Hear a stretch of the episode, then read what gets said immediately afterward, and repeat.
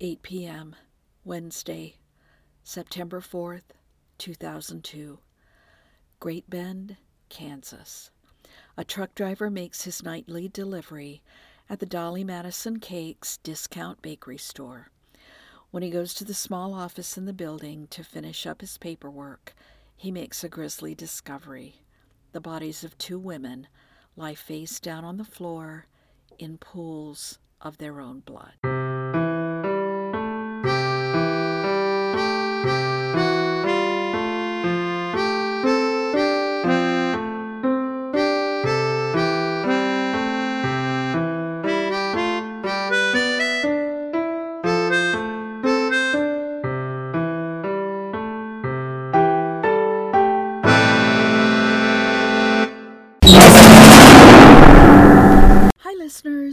Welcome back to Prison City Murders, a true crime podcast from Leavenworth, Kansas. I'm your host, Jana Goodman. Warning this program may contain descriptions of violence, which may be disturbing to some listeners.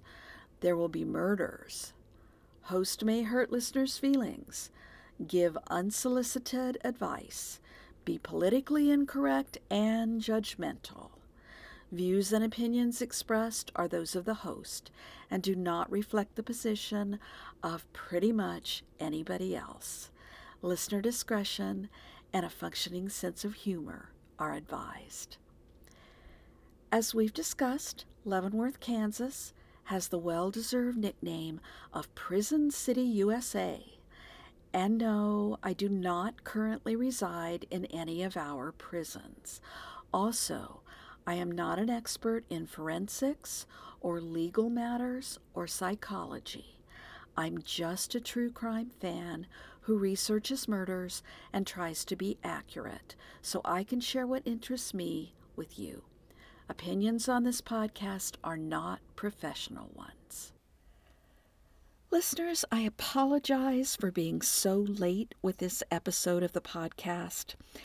When I decided to do Prison City Murders last summer, I was sure I could do a podcast every week, like True Crime Garage and another favorite of mine, The Trail Went Cold, all the really good podcasters.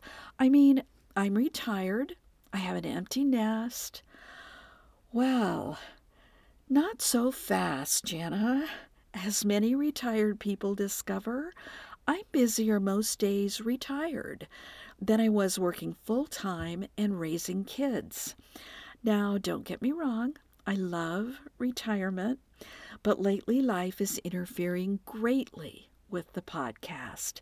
As I'm recording this on March 21st, 2020, the coronavirus, or COVID 19 has hit Kansas. If you're listening in the future, you already know how all this turns out, but at this point, we don't. Plus, as I think I told you guys, we recently sold our country home and it sold a lot faster than we expected. So we've been scrambling to get moved into town. We're still living out of boxes. The plan, as of now at least, is to redo the historic home we own in Leavenworth. It's a big red brick house, honestly, kind of spooky looking, built in 1869. Currently, it's five apartments that we've had rented out for years. So it will take a lot of work to get it into single family type shape. But we think it will be worth it.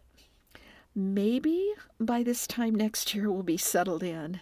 In the meantime, well, let's just say our place is very small, even for just the two of us. Self isolating with my husband is, let's just say, challenging. Anyway, even without all this, a weekly podcast is also challenging. It's fun, but it's challenging. More like every 10 days or bi weekly, I think, is more realistic. In my professional life, I was a software engineer. Deadlines, slipping in the computer world are constant. When we got behind and a client asked when they would get their stuff, our answer was, You get it when you get it. Well, we said it more tactfully than that, but that was the gist. I guess what I'm trying to say is it's my podcast and nobody's paying me. So you get new podcasts when they show up in your feed. Okay, I'll stop whining for a while. Let's talk about murder.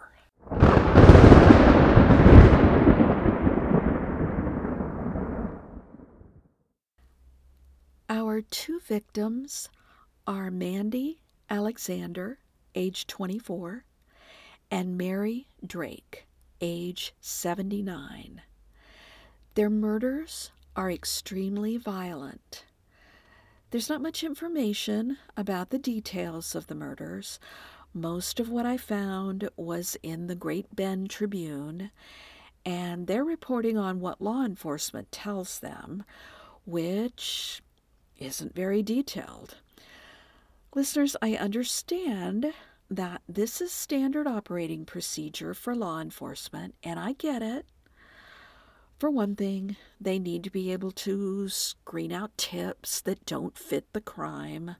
Like if somebody calls in a tip and say the murder weapon is wrong, or somebody confesses but can't get the circumstances of the crime right. Plus, they may not want to show their hand to suspects. But I will say this is frustrating for me, who I want to know every detail I can get for the podcast and just to help settle in my mind what really happened. So, yeah, I wish they would just let the public know everything, but I understand why they don't. I will say this, however, after a long, long time has passed and no progress is being made, they might want to rethink what information gets released. In a very cold case, if there's some distinctive fact they haven't made public, releasing that information might jog someone's memory. Anyway, just something to think about.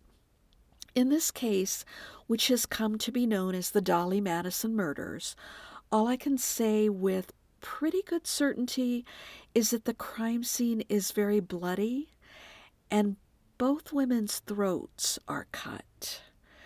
The murder weapon is a, quote, sharp object, unquote, which has never been found.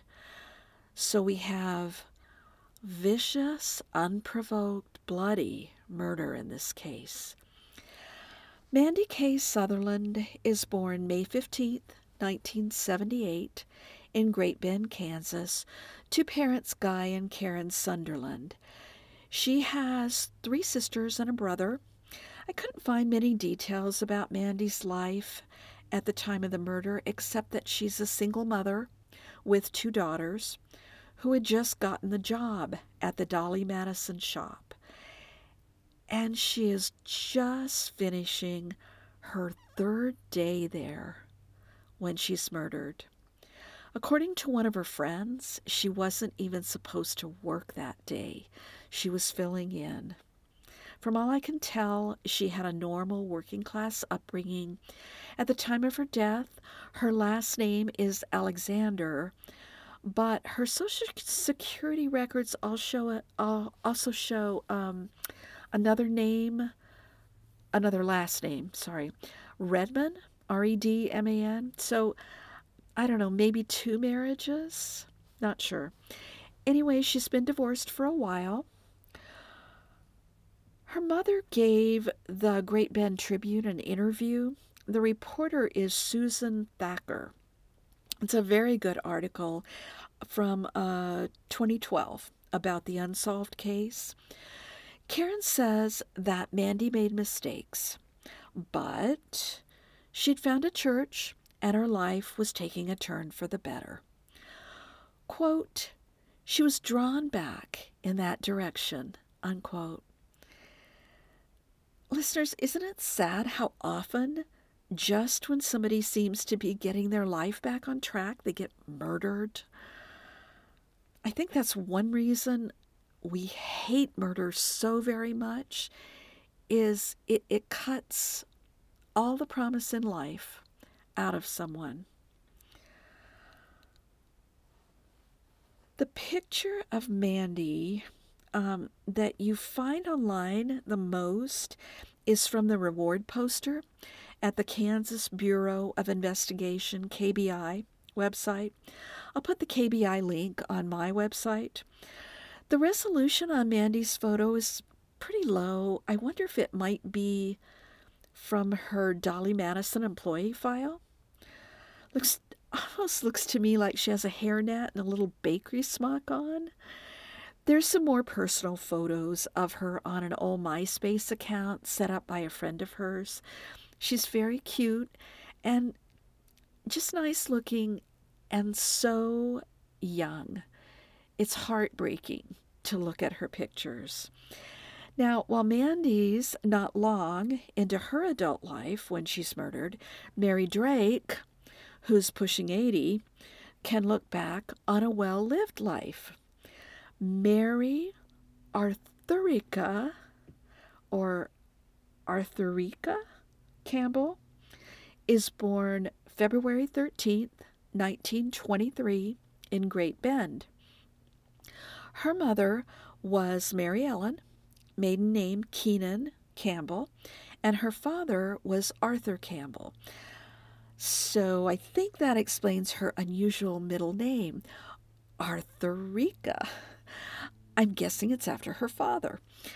The Campbells are a big Catholic family, at least one brother and six sisters that I could find. Mary and her husband John Drake, a mechanic, raised two children, John and Sandra. The last record I could find with them together is from 1963. But but honestly in in looking through records like that there is it is hard to find records much more recent than that about people online so you know they they could have been together a lot longer than that um, on google on google maps um, the house which is at um, 1424 17th street in great bend is a modest ranch style house with a carport.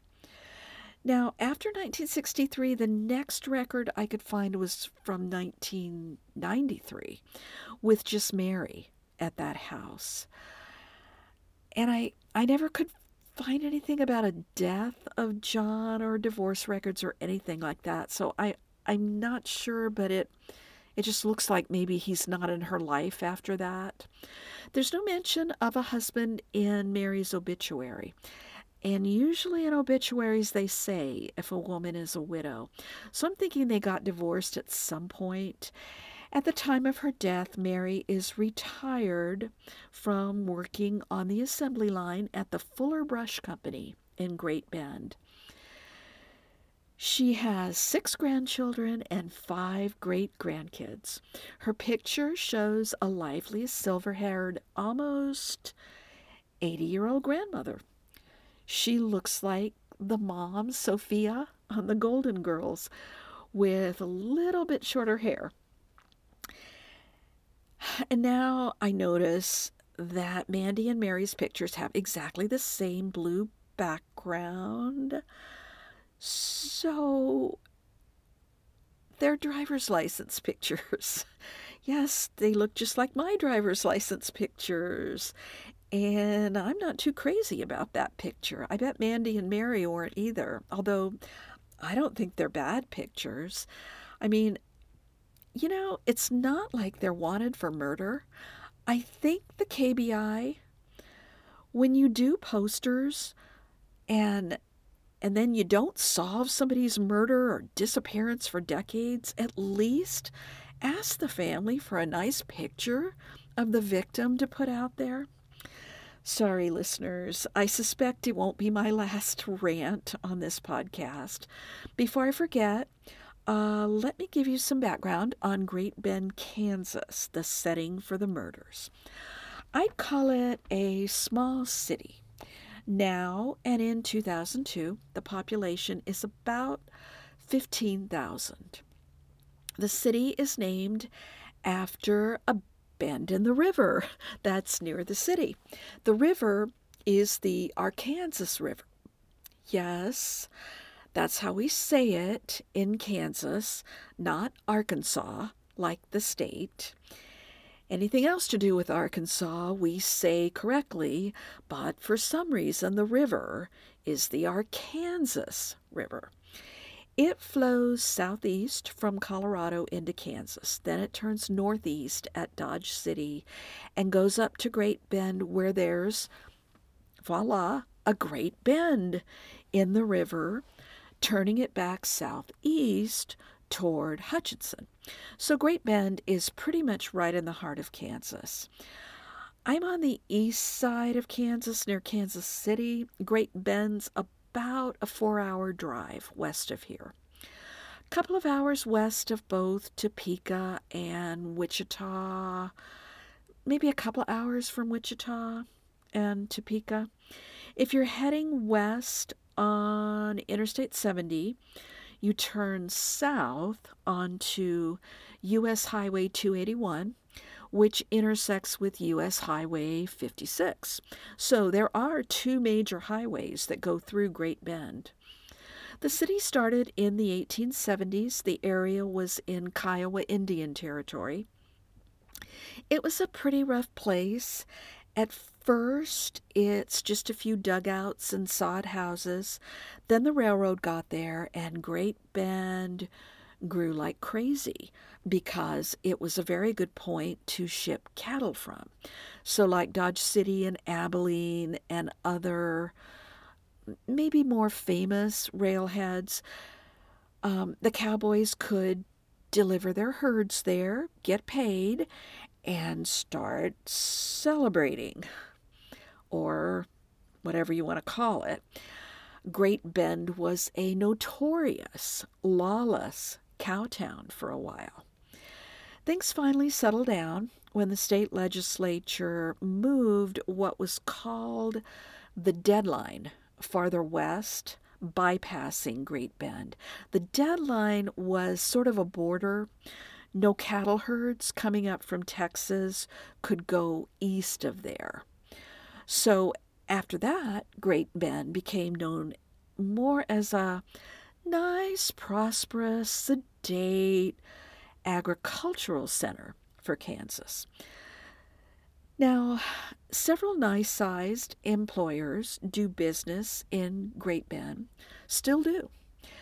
The company that Mary Drake retired from, the Fuller Brush Company, moved to Great Bend in the 1970s. Fuller Brush is kind of an interesting company. Just like it sounds, they specialize in making brushes for cleaning and grooming. I can remember my dad's military shaving kit had Fuller brushes in it. They were primarily known as a door to door sales company, one of the first to use women in sales. They called them Fullerettes. There's even a movie from 1950 with Lucille Ball called The Fuller Brush Girl. It came out the year before I Love Lucy started on TV. The trailer is like a scene from I Love Lucy. It, it shows Lucy working one of those old timey switchboards and blowing it up, basically. It's really kind of funny. Um, the notes say her character stumbles on a murder while she's going door to door trying to sell fuller brushes, and then she becomes the prime suspect. It actually looks like kind of a cute movie. Maybe now that I'm self isolated, I'll have time to sit and watch it. It's available on Google Play and iTunes. We've heard about the Dolly Madison Company already. If you're not familiar with the Dolly Madison brand, they produce baked goods. Most famous for zingers, which are delicious little chocolate treats tender, delicious chocolate cake with swirly chocolate icing. Delicious. The company's heyday, I would say, was probably the 60s and 70s. They produced a wide variety of baked goods, bread and buns, and um, those little donuts. I think I think the little donuts are called gems. You know the the white powdered sugar kind and the kind of waxy chocolate covered ones. Um, I'm mixing them up a little bit with Hostess products. Hostess is a similar company in the United States. They're famous for Hostess cupcakes and Twinkies with delicious fluffy white stuff in the middle of them. Hostess and Dolly Madison are the same company now, um, headquartered in Kansas City, I think. Um, there there was a big I don't know, maybe 10 years ago, they were going to go out of business and there was a merger or something. Anyway, you can still get Hostess cupcakes and zingers and things like that, but I think they're basically the same company now. Um, not as big as they were, and and and I don't know if they do breads and all that stuff or not. As far as I can tell, the shop where the murders took place was an outlet for the big bakery and distribution center in Great Bend. And after the murders, the shop never reopened, which makes a lot of sense. The building is still there. Um, if you're in the area, the address is 1004 Harrison Street. And 10th Street and Harrison Street form a major intersection in Great Bend. 10th is a four lane road, and Harrison is a two lane road with a turning lane there at the corner where the Dolly Madison shop was. Farmers Bank is across the street. McDonald's is just catty corner from where the Dolly Madison shop was, and there's a traffic light there. Let me see if I can describe this setting for you, at least what you see nowadays. I think not too much different from what you'd see back in 2002. Say you're going west on 10th Street in Great Bend, which is actually the business part of US Highway 56, so a major highway for sure. On the north, you'll pass a motel, nowadays a travel lodge, not sure what it was in 2002, but there was a motel there, and a restaurant now a little Mexican restaurant. If you stop at Harrison Street at the light, the Dolly Madison shop is just to your right, so it's on the north side of 10th Street. To your left, behind you, is an Applebee's restaurant. That's a, a U.S. chain of, oh, kind of home style sports bar type restaurants. Um, let's see, just to the left, you would see their parking lot, which is pretty big. Ahead of you to the left, on the opposite corner, is McDonald's. Then to the right, across Harrison Street, is Farmers Bank and Trust. There was a bank there in 2002. The way banks change ownership all the time, it might not have been a farmers bank back then, but it was a there was a bank there. As you're sitting at the light, if you look directly to the right, you can see the Dolly Madison shop. Now, you're not looking at the front of the store, you're looking at the side of the building. There's a little rectangular brick building with a fat a flat roof, not not the bakery shop just a little building. Nowadays, it's a little shop for smoking supplies, and I don't know, that might have been what it was back then. It looks like about the right size for just a little tiny shop. Now, just past that is a much bigger barn-like building. That's it's the same brick. Looks like they're basically built at the same time. I think they're two separate buildings, but there's just maybe three or four feet, a meter or so in between them with a passageway set up between them. To get to the Dolly Madison shop, you would turn right and then immediately right again, and you'd be parked right in front of the shop. They may have widened the road since 2002, but even then, there's not much room in front of the shop before you're standing right in the street. The bank itself is not directly across from the shop. Looks like the main part of the bank is a little north at the end of a strip mall.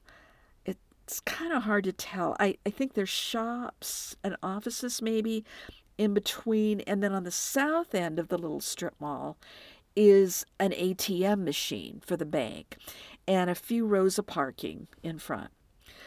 There. I hope that gives you a good picture of the area. It was, if you want to look on Google Earth yourself, it's it's 1004 Harrison Street, Great Bend, Kansas. Um, so where the murders occurred is a fairly busy area but the shop itself doesn't really have any close close by neighbors. It's not an area where I would expect to see whole bunches of witnesses just walking by or anything like that. Now, as I've said, there aren't many details out there from law enforcement about the circumstances of the murders. As usual, with breaking cases like this, the newspaper articles right after do differ some, but the little that they say is fairly consistent. I think it's safe to say that the murders take place between 5 and 7 p.m. on September 4th, 2002. The Great Bend Police Chief, Dean Akings, says that they are going through cash register receipts from the shop and tracking down those customers. Quote, We're missing a couple of people that bought items from 5:15 to 6 p.m. We really want to concentrate on that time period. Unquote. It would be helpful to know closing time at the Dolly Madison shop. I would expect the murderer to plan on going in as late as possible, but I couldn't find a closing time for the store. I looked up a couple of Sara Lee stores in my area and they close at 7. I'm kind of surprised they're open that late. I would think more like 6 o'clock. It's not the type of store that would do a huge volume of business, so I would think there could be long stretches of time with no customers, oh, although might be a little rush of customers after people get off work. September 4th is a Friday evening. So, yeah, you'd probably get people stocking up on bread and hot dog buns and hamburgers for the weekend. Sunset's about 7:30 p.m. that time of year, so it wouldn't be dark out yet. Altogether, my best guess is the murders occur between 6 and 7 p.m. as Mandy's getting ready to close the store.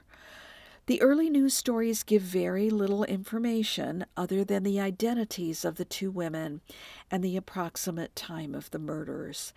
In all of the news stories out there, the very best account I could find was from the 2012 interview with Mandy's mother, Karen Sunderland, and the Great Bend Tribune.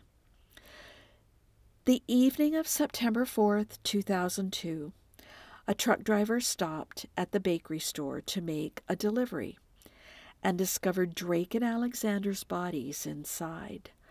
Both were face down in pools of blood in a small office area in the back of the store, and although the driver didn't realize it, their throats had been cut.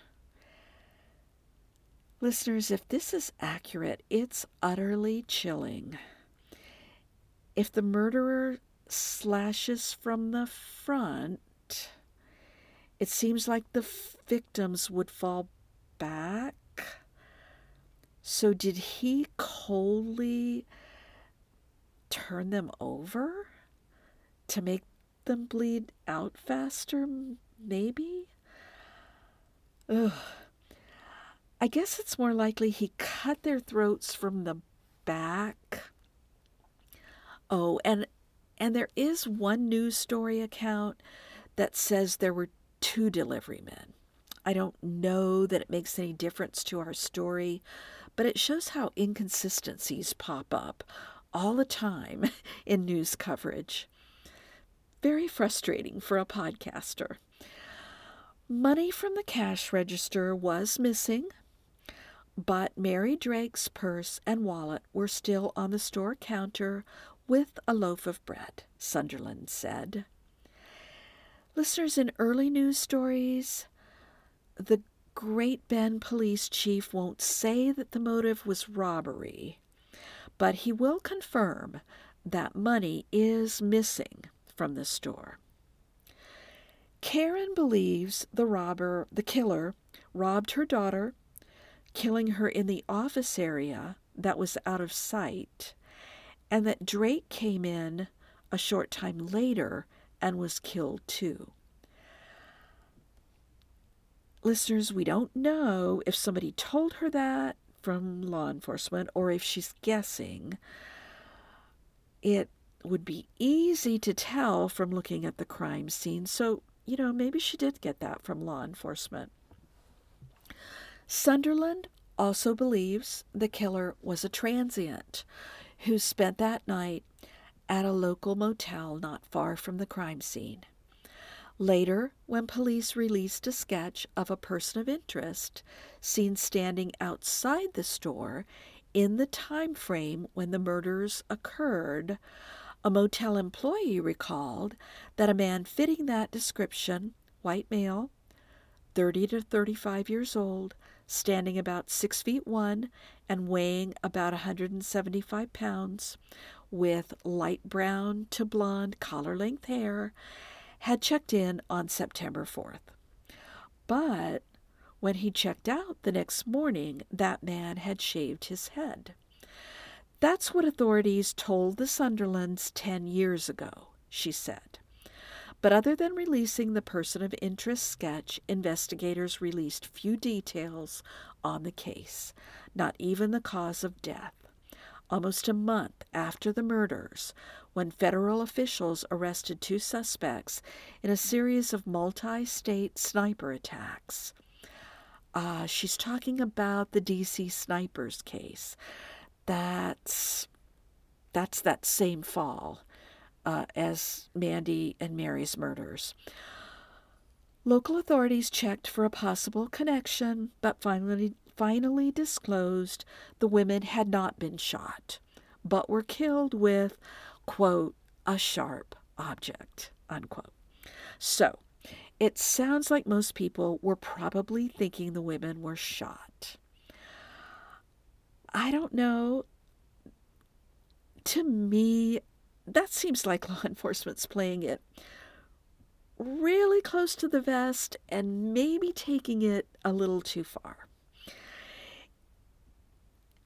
I can't see why saying the victims were shot is is really doing much to help the case. I mean, to hurt the case. Anyway, in the interview, Mandy's mother is a little frustrated about all this secrecy. The families were also warned not to release the information, Karen Sunderland said. But after all this time, so 10 years, she believes some of the facts need to be known. I think law enforcement, for all they did, she said, they've done good work, but they also made mistakes. Please acknowledge the mistakes you've made. Well, with so little information, plus the fact that I'm not an expert in forensics, I can't really speak to what mistakes she's talking about, but I have to say I agree with her on getting the facts out. I come down on the side of the public's right to know. And not just because I do a podcast on these crimes. I believe the more people know, the more chance there is to catch the murderers. And we'll probably talk about that more. I you'll you'll definitely hear me getting frustrated in this podcast. As far as the investigation goes, there is absolutely no information about suspects other than a composite sketch and description that's released a few days after the murder. It's the typical generic looking sketch, could be anybody, white male, 30 to 35 years old, six foot one or six foot two, so tall, 1.88 meters, and 175 pounds. So on the thin side for somebody that tall, 80 kilograms or 12 and a half stone. His hair is light brown to blonde. When seen, he had a couple of days beard growth and was wearing a faded black t shirt, blue jean shorts, and a baseball cap. The sketch shows him wearing the cap with the brim in the back. The man is described by a woman who drove up to the store and was waved away by a man who appeared to be locking up. Listeners, I do have to say that I did find an article that says this happened in the morning. Another article says in the evening. And that article appears to be quoting Chief Aking. So I'm going to assume that the article that says the morning has to be wrong. Why would law enforcement be interested in somebody locking up the store the morning before the murders? although the same article has the bodies being discovered at 6 a.m., which shouldn't be, and every other account has the murders happening in the evening and the bodies discovered that night. So I'm going to go with for sure it's the evening of September 4th. Anyway, if the witness's account is accurate, she drove up to the Dolly Madison shop, and this man waved her off, acting like he's locking up. And it's near closing time. Then he's got to be the murderer. I just can't think of any innocent explanation for that. So tips did come in based on the composite sketch and the description, but as we've said, the case is still unsolved after 18 years. Five years after the murders, in 2007, there is an announcement of a major development in the case. A videotape showing a man who matches the witness's description that they released the composite sketch for is enhanced. So essentially, they think they found the man the witness saw on a videotape. The police have had the VHS tape since right after the murders, but it was so blurry they say they couldn't even tell if the person was a man or woman. They won't say where they got the tape from to protect witnesses. Okay, I would guess it's from the ATM right across the street. But there's also McDonald's and the motel. They might have surveillance, so who knows? Pictures of the man from the video are released and even enhanced, they're pretty fuzzy. However, the dark ball cap is turned around and it appears to have a large logo on it possibly a maple leaf and the word heads can be made out on the black t shirt. Police release a picture of a Harley Davidson t shirt with the words heads above the rest, which they believe is similar to the t shirt the man is wearing.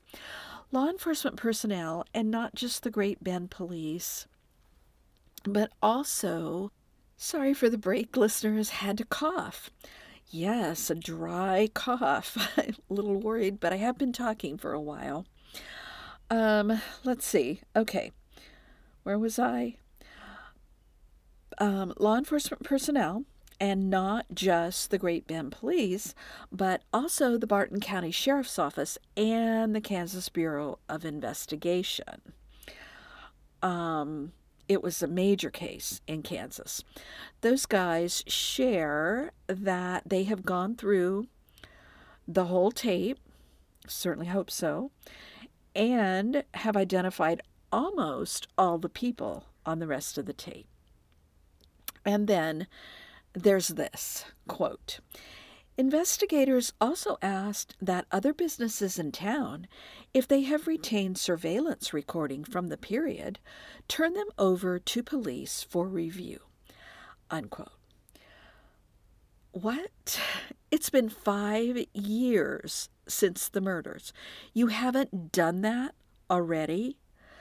Obligatory. I'm not a forensics expert, but doesn't everybody in the world, much less law enforcement professionals, know you have to get videotapes immediately or they get taped over? Oh, there is zero chance anyone has surveillance tapes from five years ago. Now, I don't know, maybe nowadays they might keep CDs that long, but even then, I wouldn't think so. But who knows? Anyway, as far as we know, nothing's ever been written about the case since this particular kind of flurry of activity with the enhanced videotape. So I'm starting to understand why Karen Sunderland was maybe a little upset with uh, law enforcement in this case. It's not long at all before the police get a call from the man in the picture they released. He reports that he lives in another state, but he was living in Great Bend in 2002. He also says, I guess, not unexpectedly, that he's not the murderer. And this man is quickly cleared and at least as far as anyone's telling us, he couldn't help with the investigation. The families of the victims have made efforts over the years to keep the case alive, having vigils and doing interviews. The big advertising sign company, uh, Lamar, donated some billboards about the case, asking for information. By the way, shout out to that company for doing that. Letting people use their billboards has actually led to solving some murders. A friend of Mandy's set up a Facebook page, um, Mandy with an I and Mary. That's the Facebook page. And there's a Twitter account, um, Mandy's Case. But really, not not much new to say out there. It's sad to say, but it's a very cold case in 2020. There was a similar murder in Montana about a year before the murders in Great Bend. Many people thought the cases might be linked, and there's a lot more information about the Montana murders out there. I'm not going to go too deeply into that case, but I will give you the basics. This is from Michelle McNamara's blog, True Crime Diaries. If that name sounds familiar, then you're a true crime aficionado. Michelle is the author of I'll Be Gone in the Dark, one woman's obsessive search for the Golden State Killer. This is an awesome true crime book. And as it says, it's about the hunt for the infamous Golden State Killer who was just caught a couple of years ago. Um, he was also called the East Area Rapist out there, and it turned out they were the same guy. That is one of the biggest stories of the past few years about breaking a cold case. If you're not familiar with the Golden State Killer case, then you're living under a rock. Even my husband has heard about that case, and he knows nothing about true crime. Michelle McNamara is the reporter credited with giving this monster serial killer the nickname Golden State Killer and with hounding police until they solved the case. Sadly, she died at the age of only, I think, maybe 45, 46, just before she finished the book. And very sadly, just before they caught the guy. The book was completed and published posthumously. Um, it's on Amazon. It's very good. Just an excellent true crime book. Anyway, in oh shoot, I forgot to get the date on this. At anyway, years ago when she was just doing the blog, um, Michelle McNamara wrote a post about the case in Florence, Montana, and linked it with the Mandy and Mary murders. The post was called Closing Time, and I, I put the link out there in the show notes. Listeners, I'm just going to read some of it. Sorry. She's such a good writer. I think I'll I think you'll see what I mean. The town is so small. When I call local police about the murders of three women in a Florence hair salon in 2001, I said, I'm calling about the murders. I paused because I didn't have the women's names right in front of me. It turns out I didn't need the names. Hold on, the receptionist said, and transferred me directly to the sheriff. Isn't it great how fearless reporters are calling up law enforcement? I know personally our county sheriff and our county attorney and I can't work up the nerve to call either one about my pet local cases. And yes, Florence, Montana is very small. Only, uh, let's see, in 2001, only about 900 people, only about 750 in the 2010 census. It's very close to the Idaho border, and it's a very remote area in the middle of all the huge national forests areas out west. It's about 30 miles minutes uh, south of Missoula on US Highway 93. Missoula is on Interstate Highway 90. Those are the highways that go east and west all the way across the U.S. If you were going to Kansas from there, it's about 700 miles to Great Bend. You'd probably go by way of Interstate 15, then Interstate 70, and then 80. Um, no, wait a minute. Let's see. You'd go 80, yeah, 80's north of here. So you'd go 80 and then to 70. And then um, actually to Great Bend, it'd be a couple of hours south of there, off of 70. Today, Florence is a wide spot on the highway, a couple of streetlights, gas stations, with some little businesses on the road. Okay, back to the post. The murders. It was 11 a.m. on November 6th, 2001, when a customer pulled up to the hair gallery in downtown Florence for her manicure appointment. She noticed an oddly dressed man walking away from the salon. He wore an unusual wide brimmed hat, possibly a fedora or top hat, and was dressed in a black calf length duster coat. Later, he would come to be known as the oddly dressed man, and other people in Florence would remember seeing him that day too. But the customer didn't think much of it at the time. It was the middle of the day.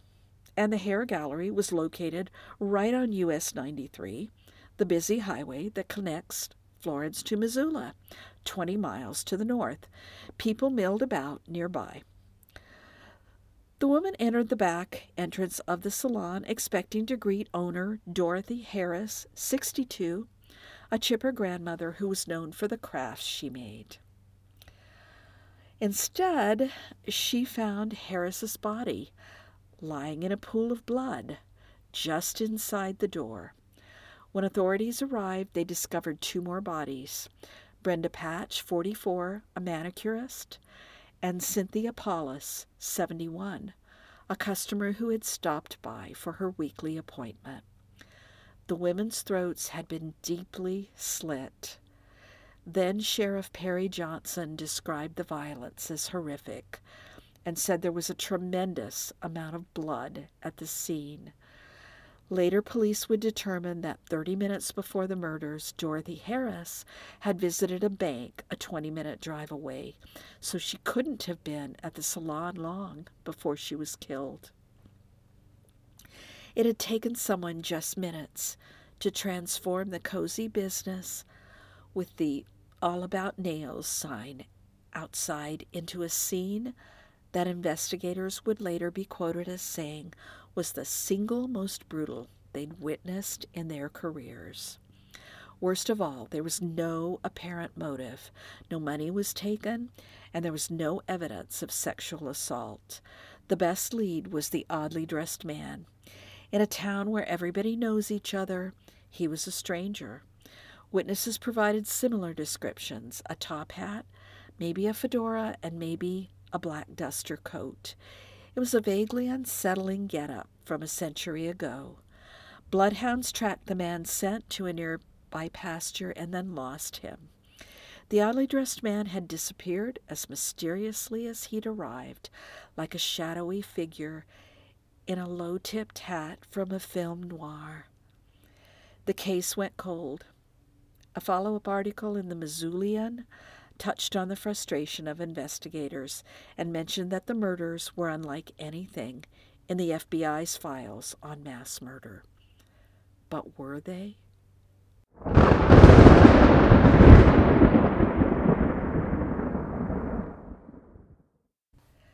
Were they indeed, listeners?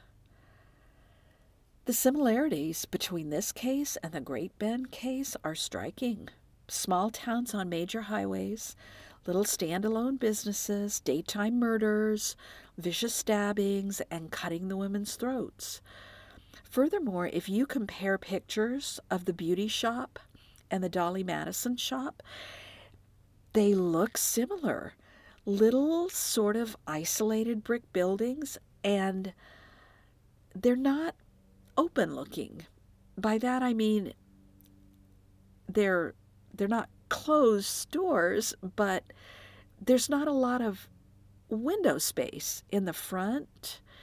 It's not all glass like some storefronts are. There are just a couple of narrow windows at the front of both of these. If you drove by or walked by, you probably wouldn't see much of what's going on inside. The lack of an obvious motive is also similar, or actually, I guess it's the lack of motive that's similar. There is little money missing in the Great Bend case, certainly not enough to justify murdering two people, not that, of course, anything justifies that. And no serious robber would think a little beauty shop and a little bakery shop would be profitable targets. In many crimes like this, there's a violent sexual component, but not in either of these cases. No obvious personal motive. Plus, as far as we can tell, the main suspects are complete strangers who strike without warning and disappear, splattered with blood on a main highway in the daytime. If Michelle McNamara had written a book on these cases, she could have called it I'll Be Gone in the Daylight.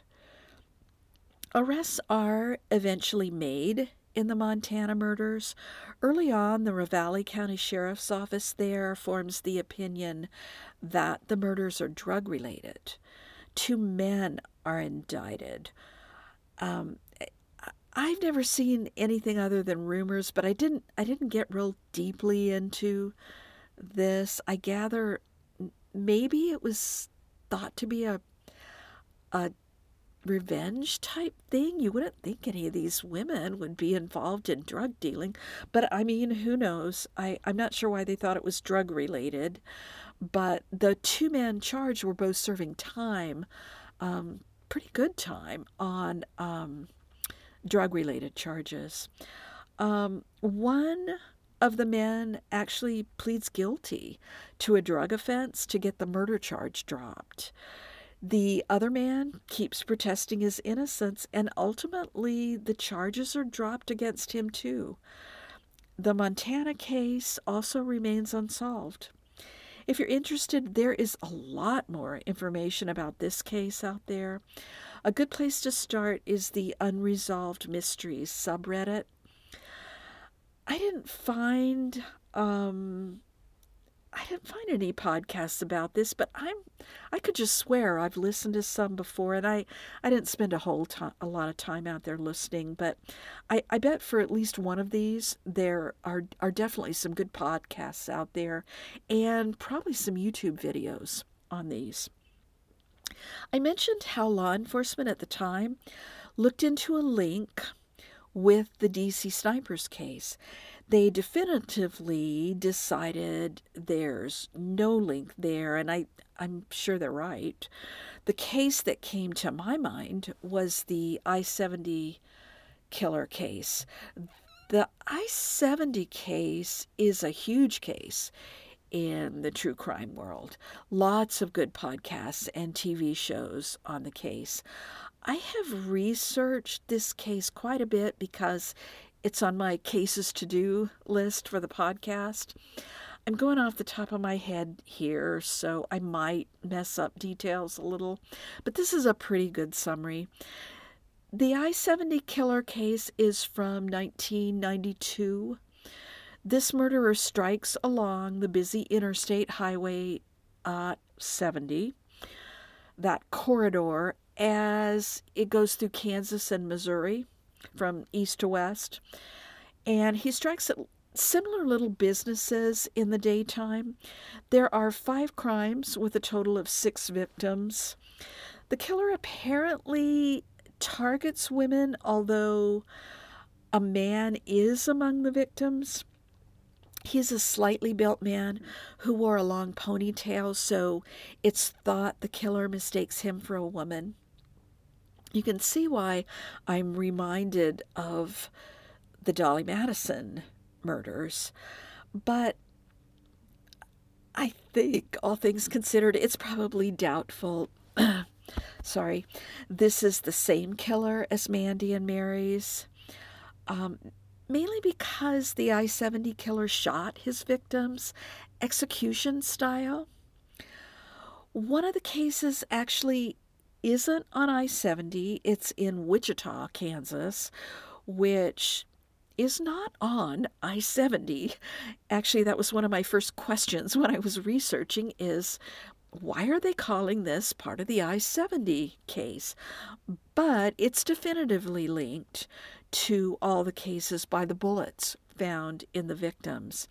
If I'm remembering right, a couple of years later, there are two, maybe three similar cases in uh, Texas, maybe near Houston, but they're not sure they're linked because the bullets don't match. Eh, but some people say they might be and he just changed guns. That that could happen. Okay, listeners, it's time for wild speculation, which is about all I have. Um, but don't think I will let the dearth of facts stop me from speculating. I never do. I think there are some general possibilities to consider targeted murder. Somebody wants Mary or Mandy dead for some reason robbery gone wrong, and random wandering serial killer or spree killer. There's there's some debate whether the I 70 killer is a serial killer or a spree killer because the five crimes he committed are pretty close together uh, time wise. And I think typically with the serial killer, they say there's a longer period in between crimes. Anyway, we know that law enforcement usually suspects first people who are close to the victim the spouse, the ex, close relatives. And sadly, statistics point to this as a very good strategy. Many women are killed by someone close to them. So let's suppose to begin with that there's a personal motive here. Now, neither victim is wealthy by any stretch of imagination, at least as far as I know. Insurance money, maybe. Um, I personally, I don't see either Mary or Mandy carrying huge insurance policies, but people are murdered for relatively small amounts of money. However, if someone is murdering Mary for her money, it seems like it would be much less risky to kill her when she's home alone late at night or or ambush her in her driveway.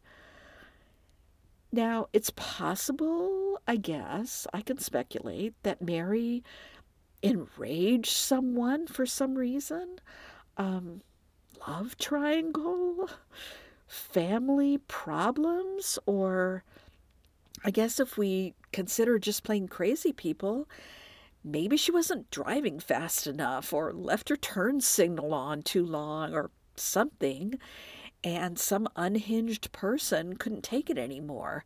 He pulls in behind Mary, grabs a knife, and stomps after her into the shop, killing her and Mandy in a blind rage?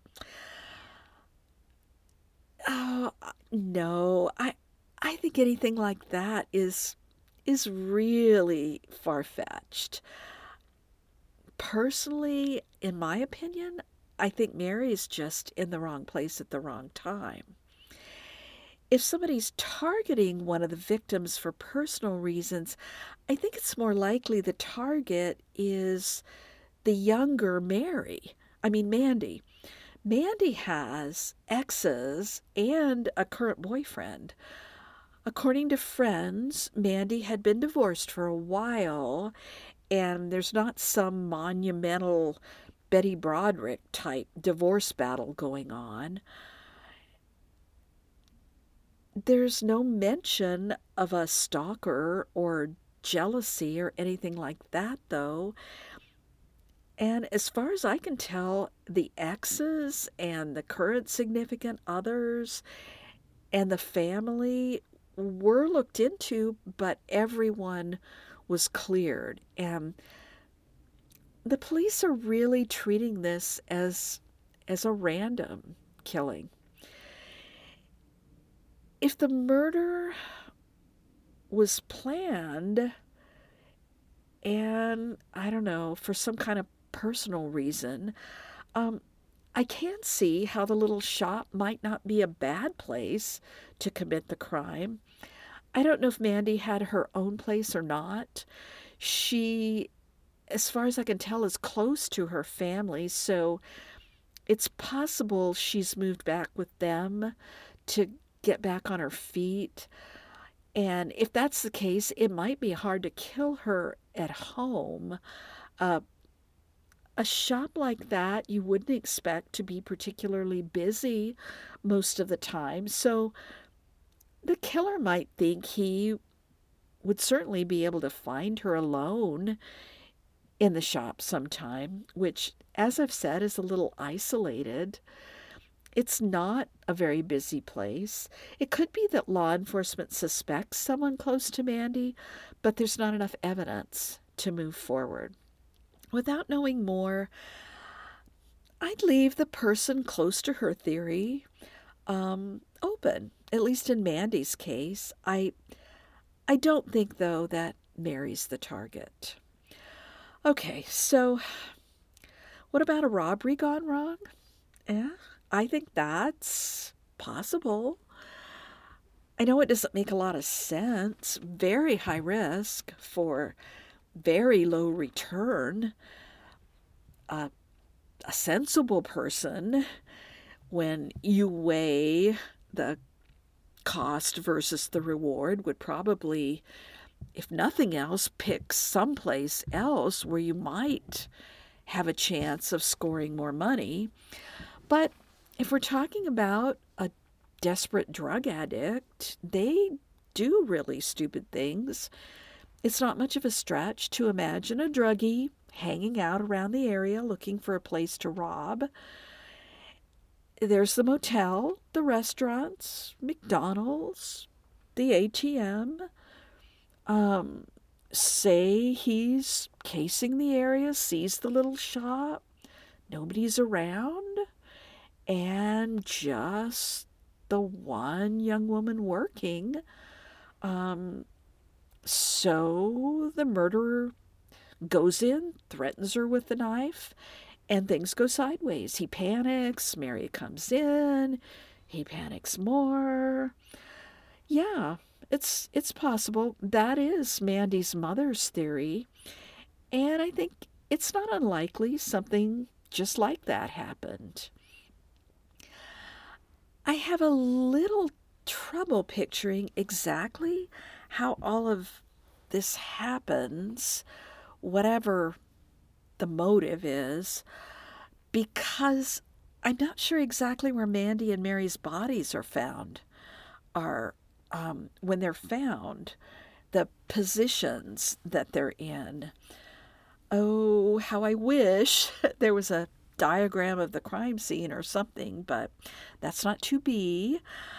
I'm going to go with both bodies being found in the little office at the back of the shop, like some of the news accounts say, uh, both face down back there. Mary's purse and a loaf of bread are found on the counter up front, according to Mandy's mother.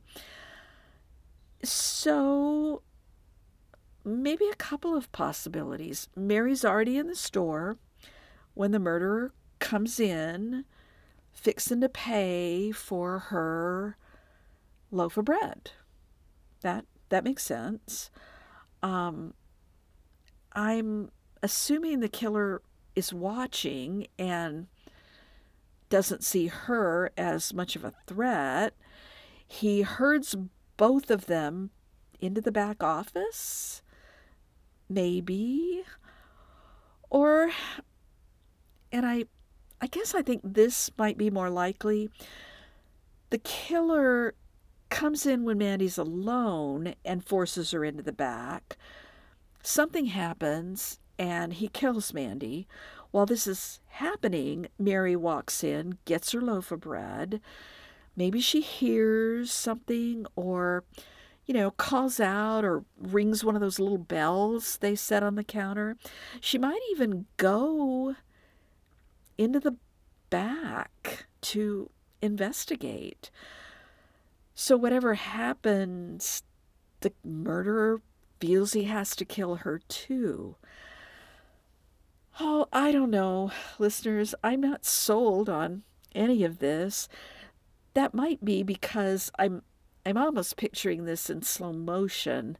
So it seems like surely someone would walk in and catch the murderer in the act. But in fact, this could all happen in literally just moments two or three minutes, and they could be dead, and that monster's out of there.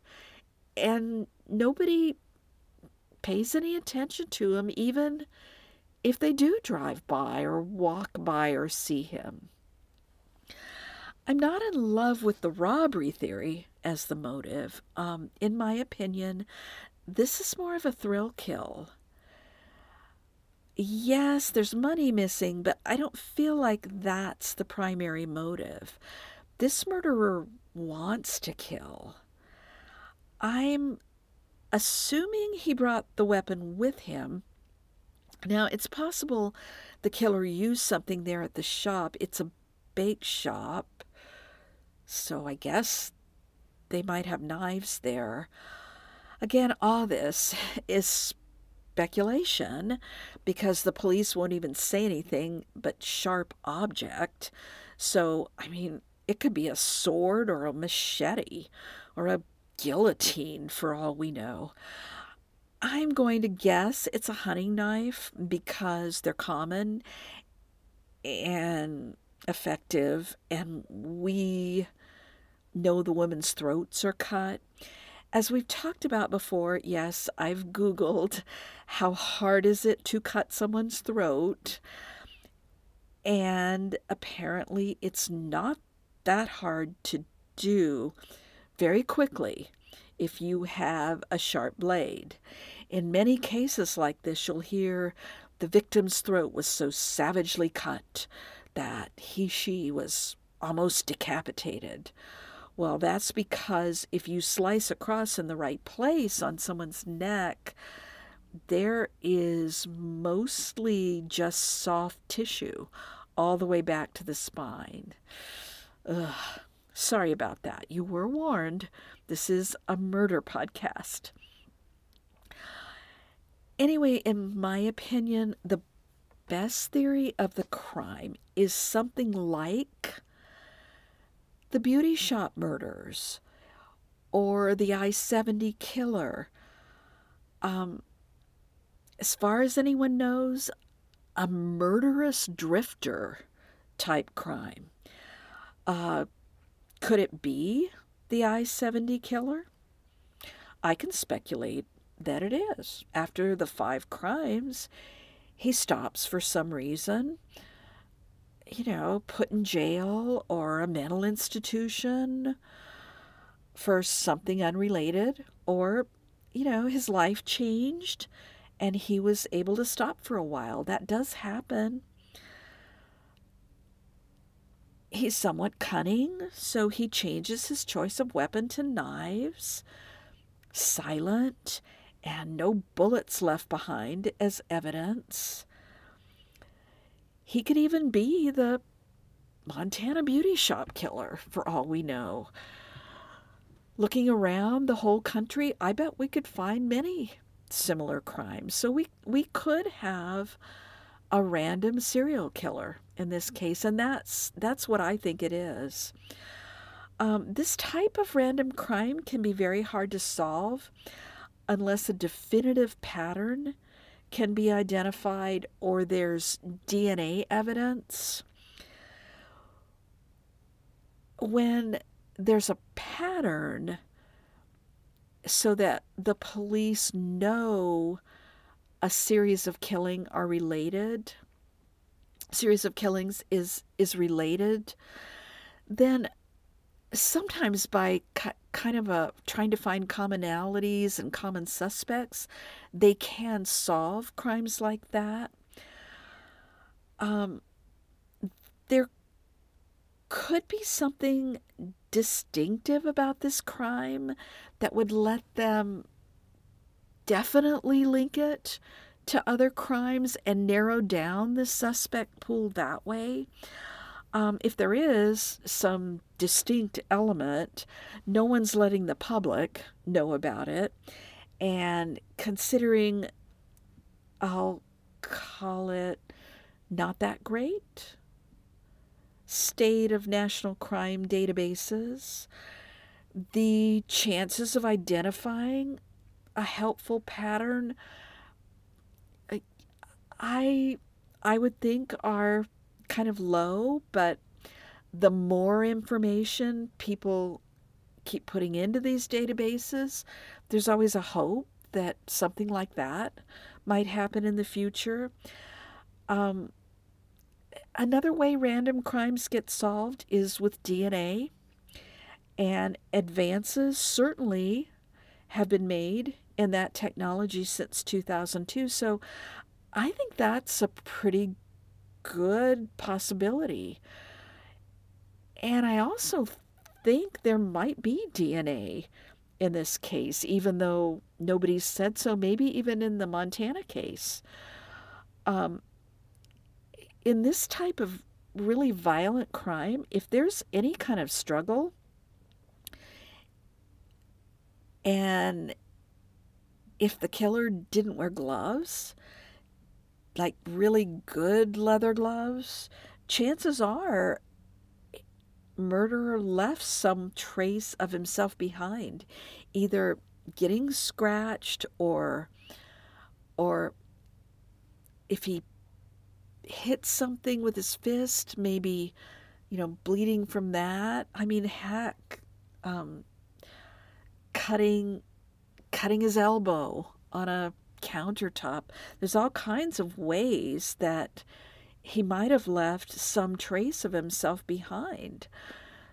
So, with all the advances in technology, it's possible they'll come up with some DNA evidence, put it into some new and improved database, and and get a killer for us.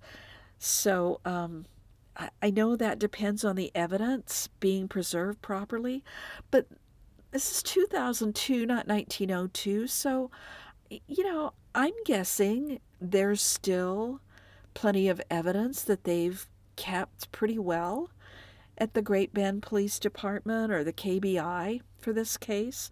So I think we might, maybe, hopefully, hear something like that someday.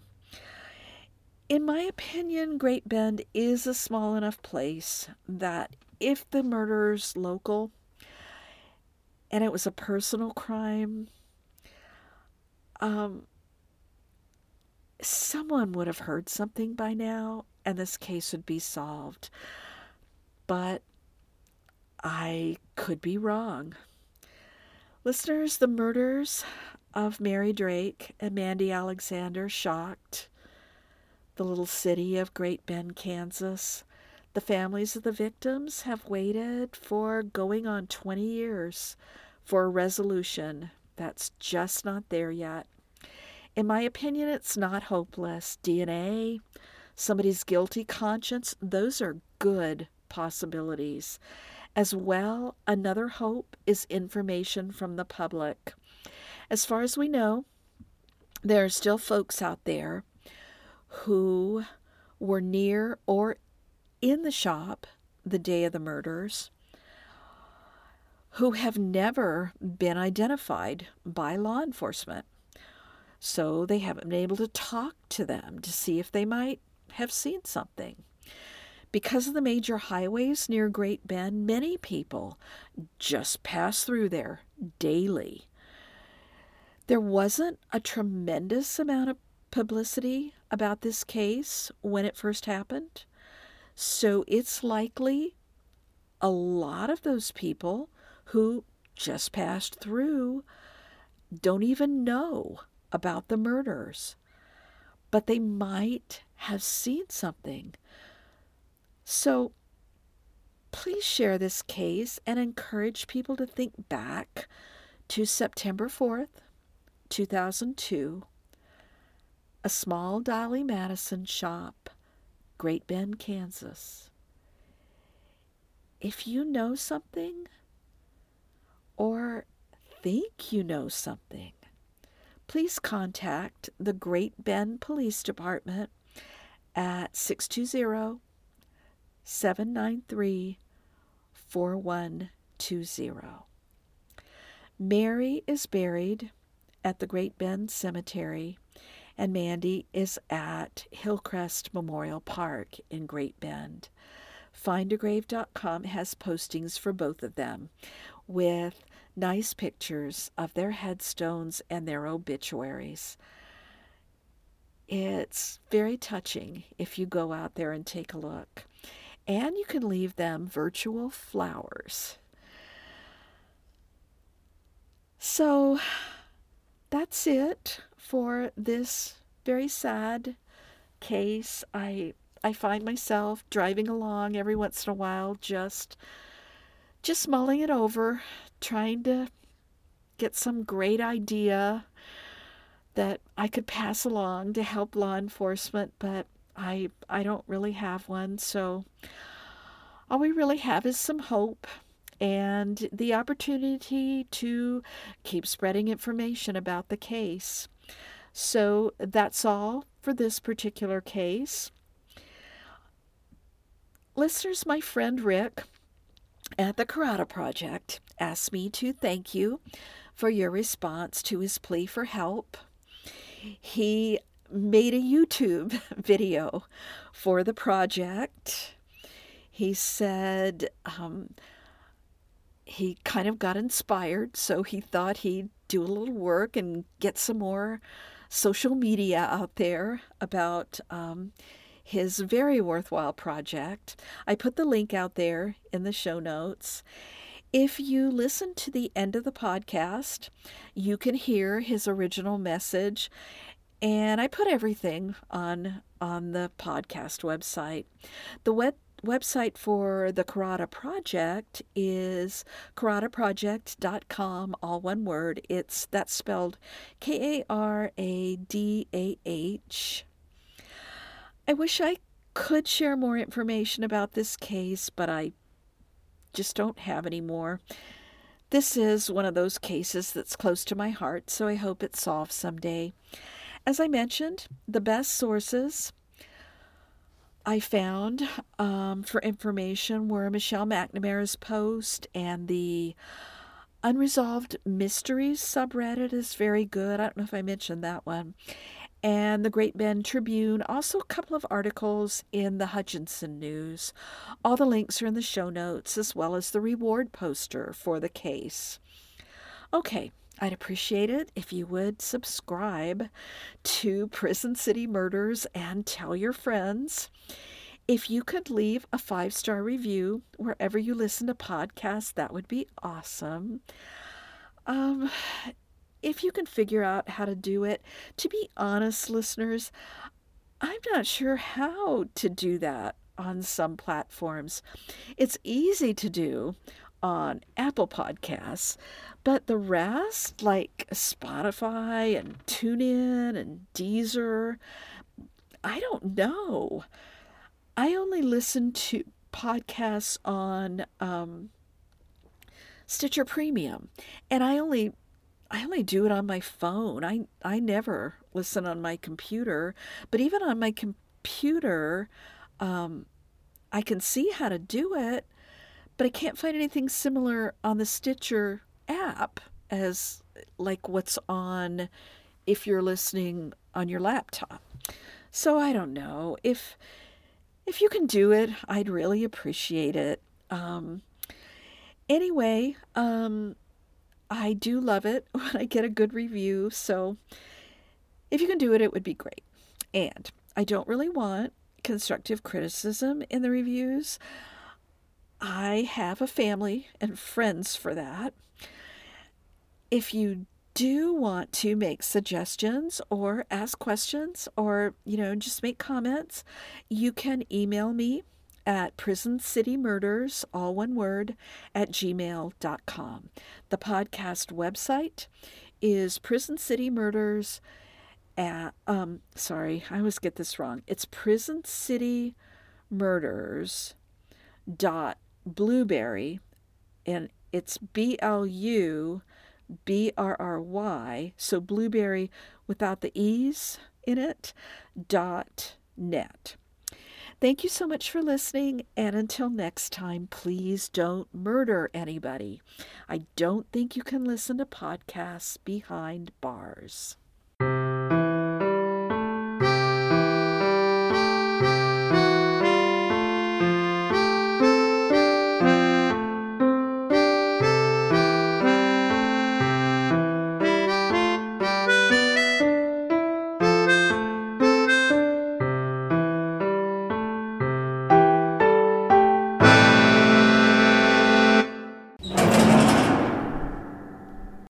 Hi, my name is Rick Burns.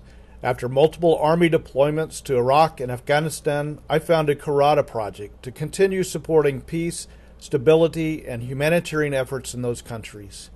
In Afghanistan, there are over 2.5 million internally displaced persons. There are over 1.9 million Iraqis internally displaced. You won't hear much about these people. They live in the shadows, far away from the media attention of those crossing borders as refugees but they are in equally devastating circumstances. Forced to flee violence, war, natural disasters, poverty, and other devastating crises, innocent people, mostly women and children, are forced to live in austere camps on the edges of society where language, cultural differences, competition for jobs, and prejudice cause them to be discriminated against and ostracized. Economic opportunities are limited and education for their children is delayed or may even be halted forever. Through our local partners, we are giving displaced women marketable skills, literacy instruction, business mentoring, and earn as you learn opportunities through negotiated contracts. We partner with the UN World Food Program to provide the women with food rations for their families during the six month program. These women are pulling themselves out of poverty and improving the lives of their families. We're not stopping there.